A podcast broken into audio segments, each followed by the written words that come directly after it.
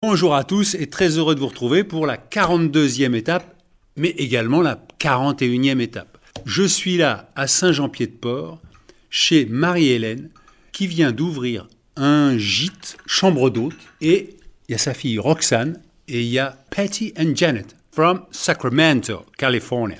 Marie-Hélène, qu'est-ce qui t'a décidé à changer de vie? De chemin. Enfin, peut-être pas le chemin, j'étais déjà en chemin, mais euh, je suis partie marcher du Puy-en-Velay à Santiago en 2019 pendant 71 jours. Et quand je suis rentrée, bah, ça a infusé tout doucement, chaque jour, chaque mois. Et j'ai compris que c'était là que je devais revenir vivre. Donc j'ai quitté ma vie de parisienne et j'ai acheté une maison dans ce village de Saint-Jean-Pied-de-Port. Et aujourd'hui, j'accueille des pèlerins. Mais alors, est-ce que c'est pas difficile de faire un business où tu fais chambre d'hôte et t'accueilles des pèlerins? En France, il faut savoir que on a des pèlerins sur le chemin avril, mai, juin, et septembre et octobre, et juillet et août. Voilà, il y a des touristes, il y a moins de pèlerins. Quel est ton but, Marie-Hélène? Toute ma vie, j'ai eu des buts, des tableaux Excel dans ma tête, etc. Et que le fait de partir sur le chemin, je n'ai plus de but. Et vous voulez que je vous dise quoi? C'est merveilleux. Arrêtez d'avoir des buts Roxane, tu as quel âge? 22 ans. On va penser que je fais du mimétisme euh, de ma mère, mais probablement parce que j'ai été éduquée par elle. Je ne pense pas avoir de but. Je vis au jour le jour et mon but c'est de trouver là où je dois être et pour l'instant j'y suis pas. Donc euh, Comment tu sais que tu y es pas? je ne me trouve pas dans une plénitude euh, totale. Qu'est-ce qui manque pour ta plénitude? Il faut que je trouve ce qui manque. Donc ton but, c'est de trouver ce qui manque. Hmm, non, non parce que je suis pas en recherche active. Je vis. C'est déjà pas mal. C'est difficile? Ça dépend. Alors Janet, so what is your goal? My goal. Four years ago, I walked the Camino. Il y a quatre ans, j'ai marché sur le chemin. I wasn't able to complete the Camino because I got injured and I had to um, stop and go home.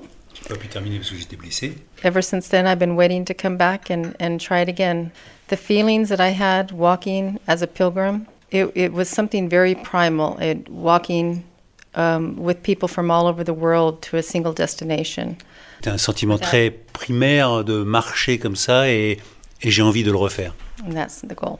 Thank you.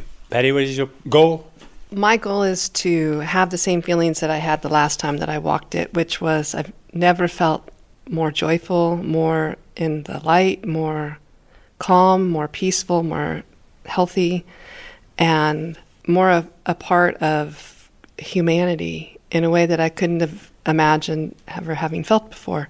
I remember stepping at one point trying to figure out where to go and thinking, well, just look for the footprints. And I thought, well, that's really cool because there's like a thousand years of footprints ahead of me. And then I thought, there are going to be a thousand years of footprints behind me, and I'm a part of this. And it it was really an amazing sort of experience, and I want that again. That's my goal. Donc euh, j'ai vécu le chemin il y a quatre ans, c'était une expérience euh, euh, unique et là j'ai eu envie de, la revivre et de, mettre mes pas dans les pas des autres et de, et de suivre la trace. Thank you very much. Buen camino. See you in Santiago.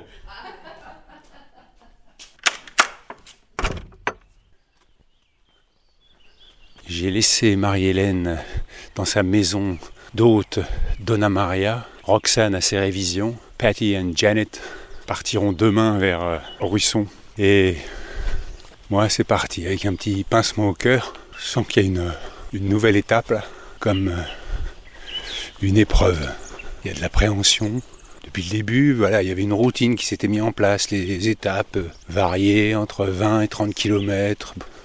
Aujourd'hui, les kilomètres sont pas très importants. Je crois qu'il y en a 25. Ce qui va compter, c'est le dénivelé. 1500 mètres de dénivelé. Le sac à dos qui va peser plus lourd à la montée. Il fait 13 degrés. Le ciel est très bas. On voit pas ce qu'on a à affronter. Les oiseaux gazouillent. Et déjà, je vois le cul des premiers pèlerins. Il est 8h moins le quart. Et ça monte tout de suite bien raide. C'est goudronné. Si je devais mettre un nom sur cette émotion qui me traverse, c'est peut-être euh, la peur de ne pas y arriver, la peur de ne pas être à la hauteur des Pyrénées. Je suis au pied du mur. Pourquoi la peur vient se mettre là On pourrait dire, bah voilà, j'essaye quelque chose, ça marche, ça marche pas. Qu'est-ce que j'ai à prouver? La peur de se dire, je me suis fixé un objectif et je vais pas l'atteindre. Je passe devant les dernières maisons de Saint-Jean-Pied-de-Port. Toujours ces maisons blanches avec ces pierre d'angle et ses volets rouges. La fumée sort du conduit de cheminée. Voilà, déjà 13 km de montée. J'avais un peu l'impression d'être sur une étape de montagne du Tour de France. Il y a des coureurs échappés un peu partout, on est dans le brouillard, on voit pas qui est devant, on voit pas qui est derrière. Parfois, une voiture nous double, comme a dit quelqu'un, ah ça c'est le bourricot, c'est celui qui porte les bagages. Parce que ouais, il y a des pèlerins qui font porter leur sac. De temps en temps, un cycliste, deux cyclistes, soit avec un vélo à assistance électrique, soit sans. J'ai pas mal entendu parler coréen, américain, mais alors vraiment c'est un brouillard où on voit pas à 10 mètres. Donc c'est à la fois rigolo parce que on voit pas ce qu'il nous reste à monter, mais de temps en temps on n'entend rien, on n'a pas de traces. On se dit bon ça va, je suis quand même bien sur le chemin. Et là, j'entends français dans mon dos, donc je ralentis. Est-ce que je peux avoir votre prénom? Je m'appelle Sophia, enchantée. Vous êtes de quelle origine? Je suis chinoise d'origine, mais je suis française aujourd'hui. Ah Et qu'est-ce qui vous a amené en France? Bah en fait, c'était j'en ai marre de la famille, j'en ai marre du pays. J'ai envie de voir le monde en fait. Du coup, c'était pour venir en France faire les études et j'ai fait les études et j'ai travaillé, du coup, je suis restée. Et vous travaillez dans quoi? Aujourd'hui, je suis dans une entreprise qui fait de la cybersécurité qui certifie les objets connectés pour euh, les permettre euh, à être vendus sur le marché européen. Sophia, c'est votre... vous avez pris ce, ce prénom euh, depuis que vous êtes en France? Oui, et parce que mon prénom chinois c'est un peu compliqué à prononcer et chaque fois quand on m'appelle, je ne sais pas si c'est moi qu'on m'appelle, donc du coup Sophia c'est beaucoup plus pratique. Mais juste, vous pouvez quand même me donner votre prénom chinois Qingya. Vous voyez, c'est compliqué là. Qingya, c'est joli aussi. Voilà. Oui. Et ça veut dire quelque chose?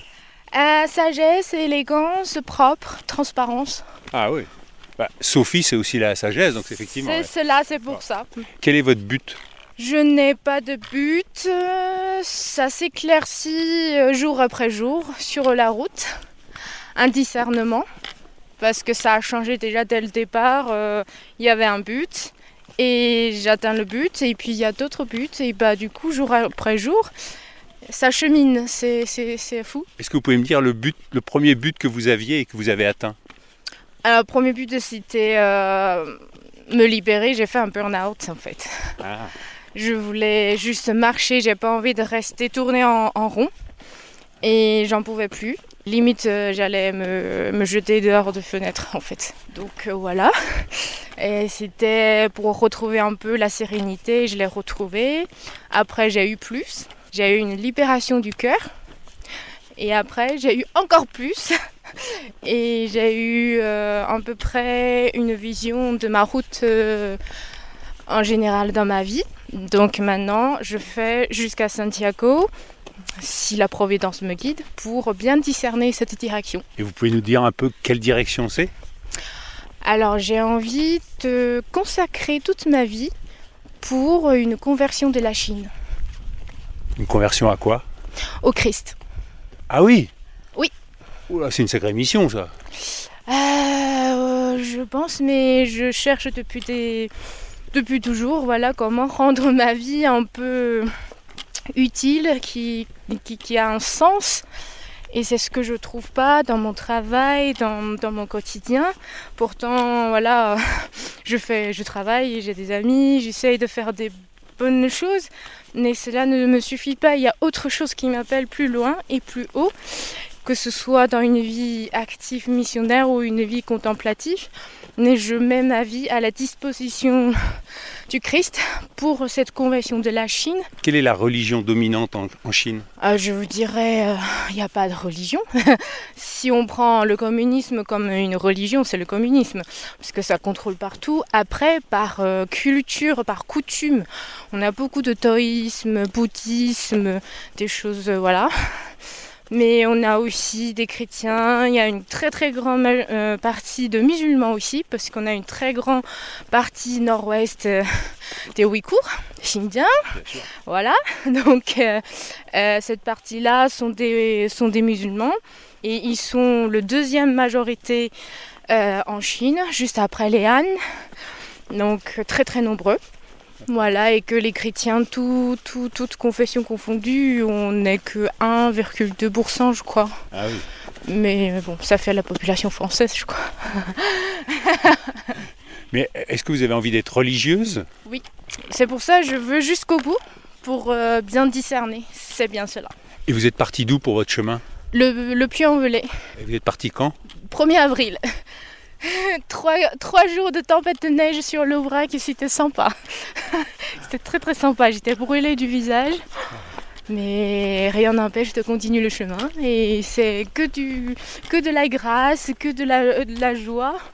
On fait des rencontres. Quand on n'en peut plus, on est porté par le chemin. C'est magnifique. Eh bien alors je vous souhaite un bon chemin, Sophia. Merci beaucoup, Hervé. Merci. Et j'ai laissé Sophia, qui m'a dit qu'elle avait 35 ans. Et puis voilà, je continue euh, tout seul dans le brouillard. Parfois on a l'impression que le soleil est presque là, quoi. Mais bon, il n'est pas là. Je suis parti un peu avant 8 heures de Saint-Jean-Pied-de-Port et je suis arrivé un peu avant 2 heures à Roncevaux. Au début, je voulais aller un peu plus loin et puis un pèlerin m'a dit Ah non, il faut, il faut s'arrêter à Roncevaux, c'est, c'est un must. Et donc, euh, je me suis arrêté. Effectivement, euh, c'est assez impressionnant puisqu'on se retrouve euh, 250 pèlerins dans des dortoirs de 50 à 70 lits, très bien aménagés. hein. Chacun a sa petite prise, euh, voilà. Mais bon, euh, quand on vient de passer plus d'un mois seul dans un gîte, parfois, ça fait bizarre. J'ai franchi les Pyrénées euh, sans souci. Sincèrement, euh, voilà. Je pense que l'appréhension, elle était euh, autant de retrouver du monde que de franchir les 1624 mètres de dénivelé qui sont bien passés. euh, mais alors une étape entièrement dans le brouillard. Et donc j'ai dormi dans ce gîte euh, où c'était le festival du ronflement, évidemment. Je vous fais écouter un petit extrait.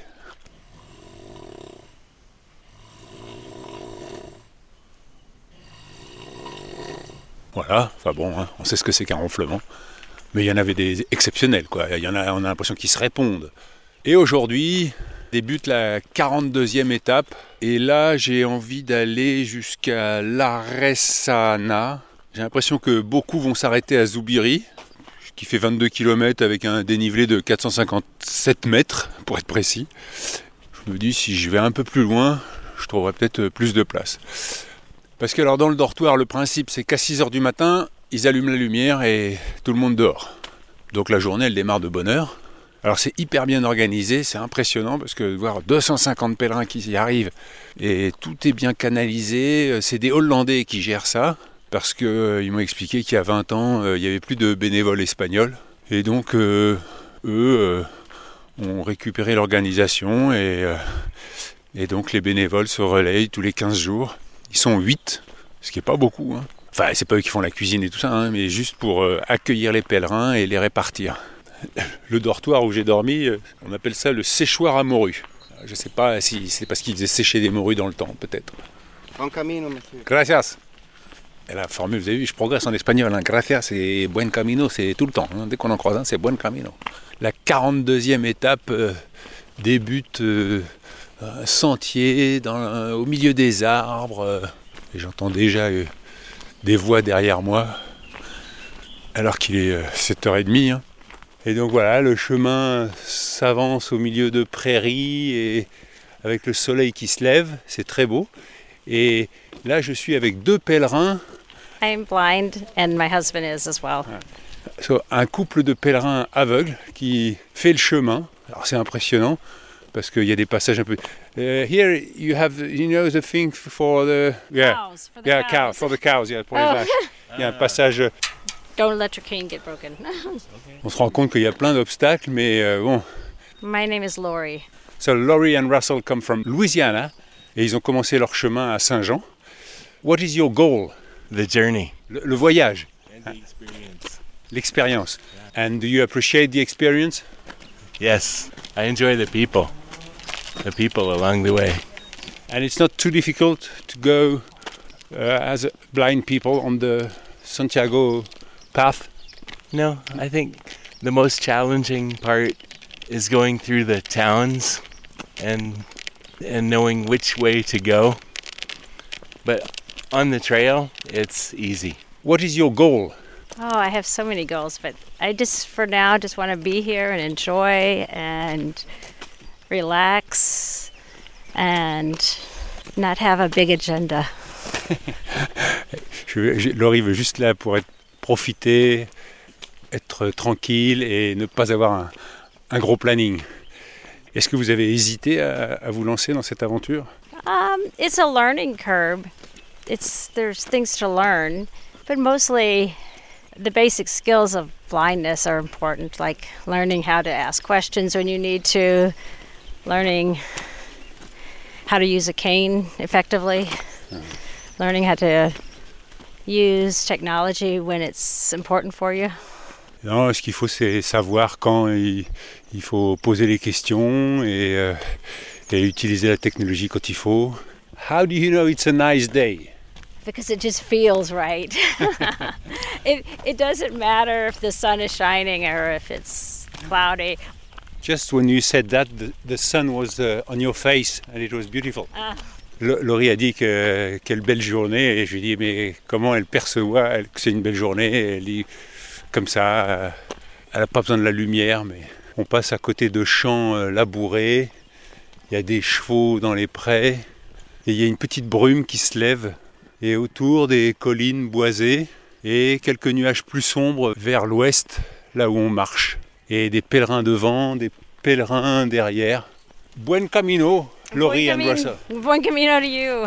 Nice to meet you. My pleasure. All right, have a good walk. You too. Alors, euh, Russell, il a une canne et Laurie, elle marche avec ses bâtons.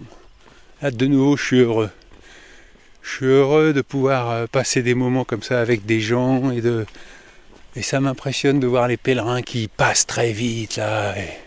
Tout à l'heure j'ai vu passer François, le pèlerin luxembourgeois, pour le charrier. Je lui dis mais toi t'es pas pèlerin, t'es sportif. Il me dit non non non, moi je suis pèlerin. Je crois que lui il a prévu une étape de 40 km alors. Alors quelques messages d'auditeurs. Séverine m'écrit je fais court. Effectivement elle m'avait envoyé deux mails très longs et ah, je les ai lus, mais je ne peux pas les lire euh, dans le podcast, ça, me prend trop de temps, il faut résumer un peu. Donc, euh, elle a compris et elle m'en a envoyé un plus court. Bonjour Hervé, quel est mon nom? Séverine, quel est mon but? Faire écrire des ados hospitalisés dans un service de réhabilitation en pédopsychiatrie dans les Landes, alors qu'ils sont pour la plupart déscolarisés. Mais déscolarisés ne veut pas dire dépourvus de pensée, EES, ou de pensée, ER. Il s'agit juste d'une question de confiance, de lâcher prise et de moyens que nous mettons à leur disposition. Quel est mon but depuis cette année? Faire marcher ces mêmes ados sur le chemin de Compostelle de leur lieu d'hospitalisation jusqu'à Saint-Jean-Pied-de-Port, soit 140 km en 9 étapes.